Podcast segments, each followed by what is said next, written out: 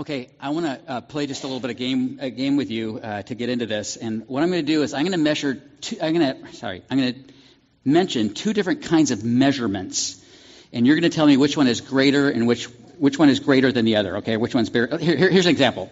I'm not explaining this very well, so I'll just do it. So inches, feet. Which is bigger?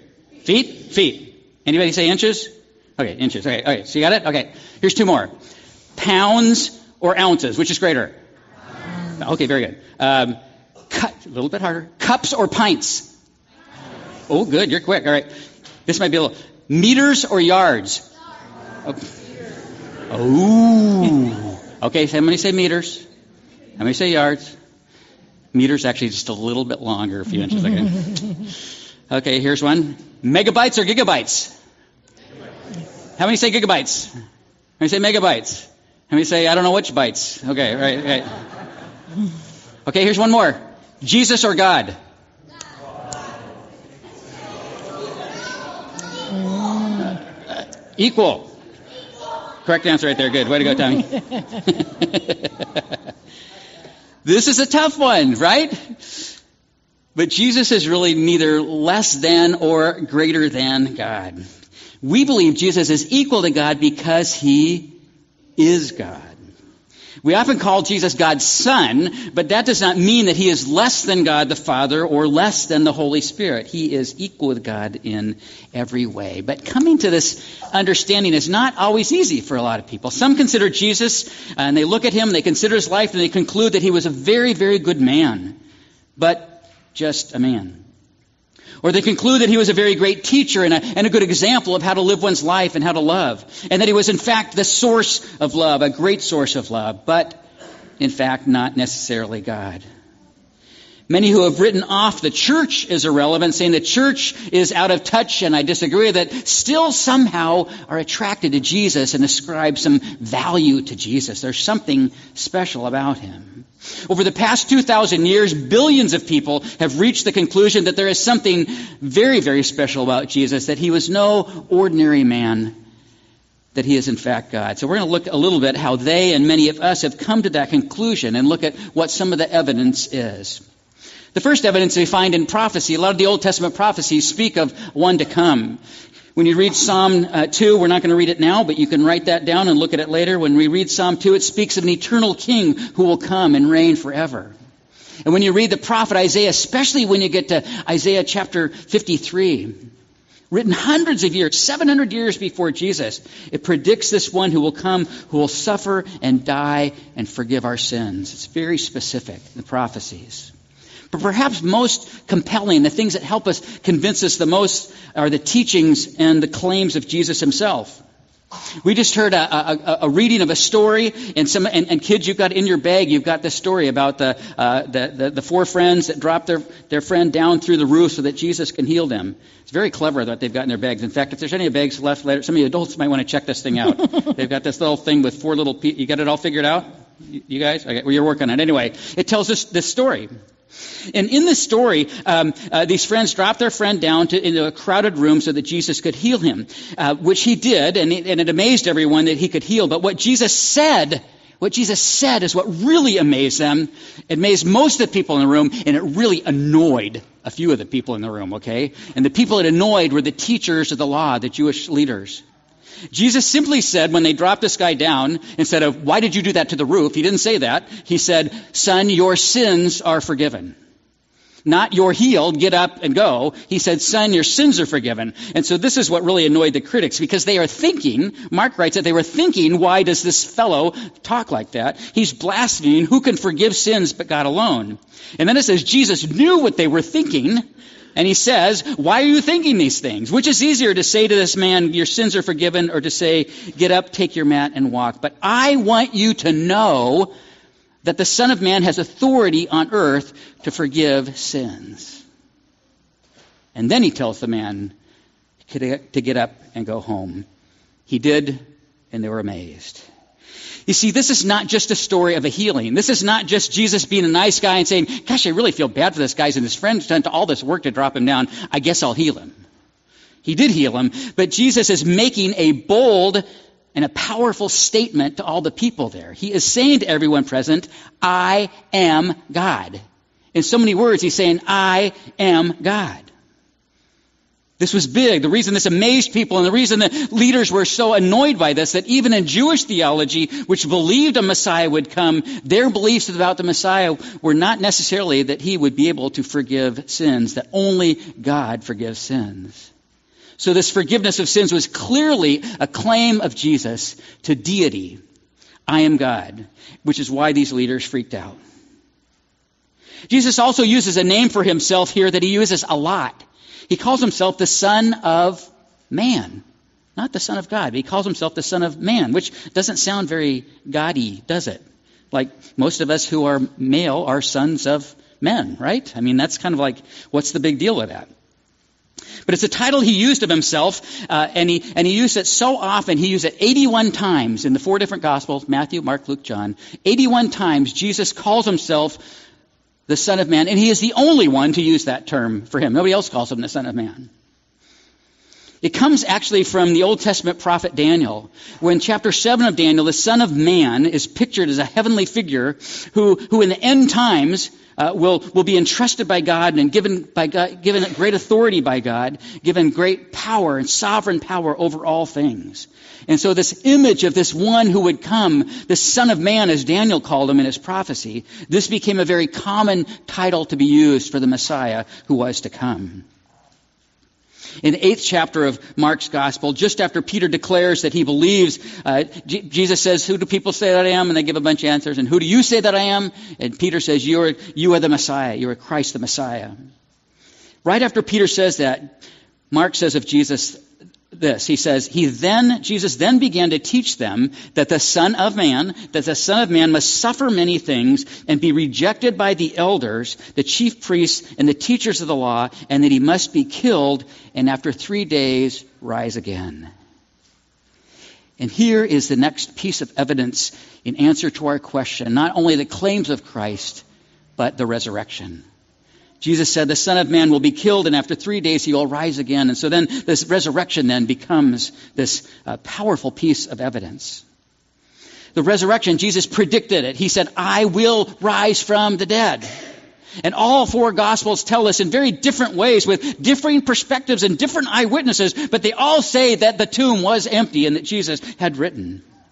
It's hard, and then the apostle Paul later in his letter to the Corinthians says that over 500 people saw him at one time or another in those 40 days after he rose from the dead.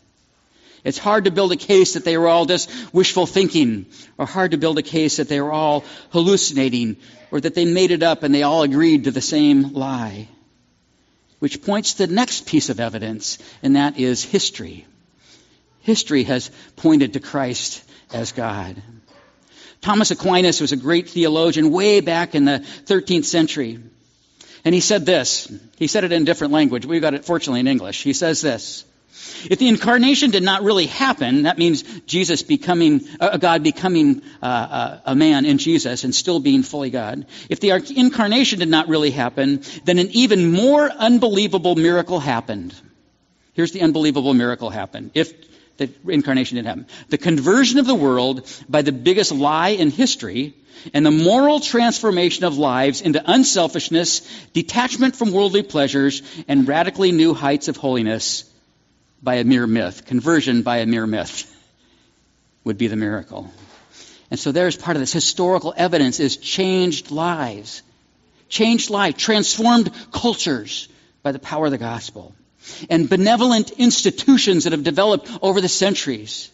Universities, hospitals, homes for the aged, orphanages, more of those started by Christians than any other kind of movement over the centuries and around the world. And ongoing ministries of compassion and care and justice. All of these moving forward in the name of Jesus and making a huge difference in the world and in cultures. So through history, we see this happen. But still, it could be asked, couldn't that all still be inspired and motivated by a man? Maybe a really extraordinary man, to be sure, but just a man that, who we decide is a good teacher, a prophet, a wise man, or a deeply loving person. I mean, couldn't all of these things happen still based on the teachings of a, of a good man and a kind man and a loving man? Well, actually, that option is not open to us. that option is not open to us if we believe the claims that Jesus made. Now, I said this last week that every week in this series, it seems like I quote from C.S. Lewis. I'm going five for five because this is one of his best. And you may have heard this one before. Lewis said, I'm, he says, I'm, I'm trying here to prevent anyone saying the really foolish thing that people often say about him, and that is, I'm ready to accept Jesus as a great moral teacher, but I don't accept his claim to be God. And Lewis then says, that is the one thing we must not say. A man who was merely a man and said the sort of things Jesus said would not be a great moral teacher. He would either be a lunatic, here's my favorite part of the quote, on the level of a man who says he's a poached egg. Any of you poached eggs? Okay, good. He would either be a lunatic on the level of, with a man who says he's a poached egg, or else he would be the devil of hell. You must make your choice. Either this man was and is the Son of God, or else a madman or something worse. You can shut him up for a fool, you can spit at him and kill him as a demon, or you can fall at his feet and call him Lord and God. But let us not come with any patronizing nonsense about his being a great human teacher. He has not left that open to us. He did not intend to. Now, it seems to be obvious that he was either a lunatic, he was neither a lunatic nor a fiend, and consequently, however strange or terrifying or unlikely it may seem, I have to accept the view that he was and is God. He said he was God. And the option of good man, wise teacher, prophet alone is not open to us. And to all of this, then, the, the prophecy, the things we read in the Old Testament, the claims of Jesus, the, the, the resurrection, the, uh, some of the historical uh, realities around the resurrection and backup that happened, the impact on the world since then in history. To all of this, I would add the same note that I've been adding every single week in this series, and that is experience. Our experience. Experience in a relationship with Jesus, the Son of God. An experience where we live in this relationship. We don't just claim belief. We don't just have in our head the right answers, but we actually have this living, breathing relationship where we spend time listening to Jesus, either through the Word, or I shouldn't say either, through the Word as well as in prayer as well as through other people around us sometimes. We spend time listening. We spend time learning. We spend time meditating on the Word, getting to know it better and understanding the nature of God and who Jesus is. But we listen for His call on our life in the midst of that. We experience Him in following Him by obeying the things that He calls us to do. We experience the life of Jesus in our community as well. Sometimes we take this as just a me thing, just me and Jesus, our relationship. We, we do this together. We did it, we're doing it together now. We did it together when we were running around the room connecting people and praying for kids. Why would we pray for kids if we didn't have a relationship with Jesus? Just that we say these words? We're praying for kids because we love these kids and we want them to experience a life changing walk with Christ. Right? And when that experience happens in our life, then we come to understand these things. We understand and experience the power of grace. We don't eventually live a perfect life, but we live a life that has grace and forgiveness intervening in it, that gives us life and hope and helps us keep going and gives us strength and encourages us to move forward. We experience that in a relationship with Jesus, the, the healing of hearts and the healing of relationships. Sometimes things that only God can do as we let go of things and we trust God with things to forgive and let go of, and then we receive hope in a relationship.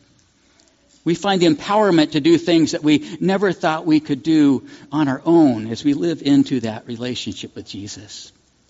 And I would tell you, as your pastor, that the, that's the thing that keeps coming to me in these weeks in this series, as in terms of its impact on my own life, is, Lord, am I really, am I really living into this? Or am I just talking about what I believe? But am I really interacting with you, time with you, listening to, to, you, to you through the Word, asking you to impact these li- parts of my life that still need your power to, to change and to transform and to bend towards your will. And so I want to invite you uh, to, to, to join me on that journey if you're not already there. To not only believe the evidence and take into consideration, but to trust God's word as we live into this relationship with Him and live the life that He has called us to live. So the sermon could have been real short. It could have just been yes. but I wanted to say a little bit more to help us understand not only the evidence, but to drive us closer to Jesus Himself. Let's pray. Jesus, we love you. We love to be in your presence. We love to be with our sisters and our brothers in Christ and to celebrate these truths together and to celebrate your reality together, to celebrate your presence together. We thank you that you came to save us. We thank you that you came to give us new life. We thank, thank you that you came to give us purpose for our life and our existence now, to partner with you in addressing the needs of this world and the broken places with you, that we might bring the healing power and the hope that you bring, Lord Jesus. We love you and we pray this in your name. Amen.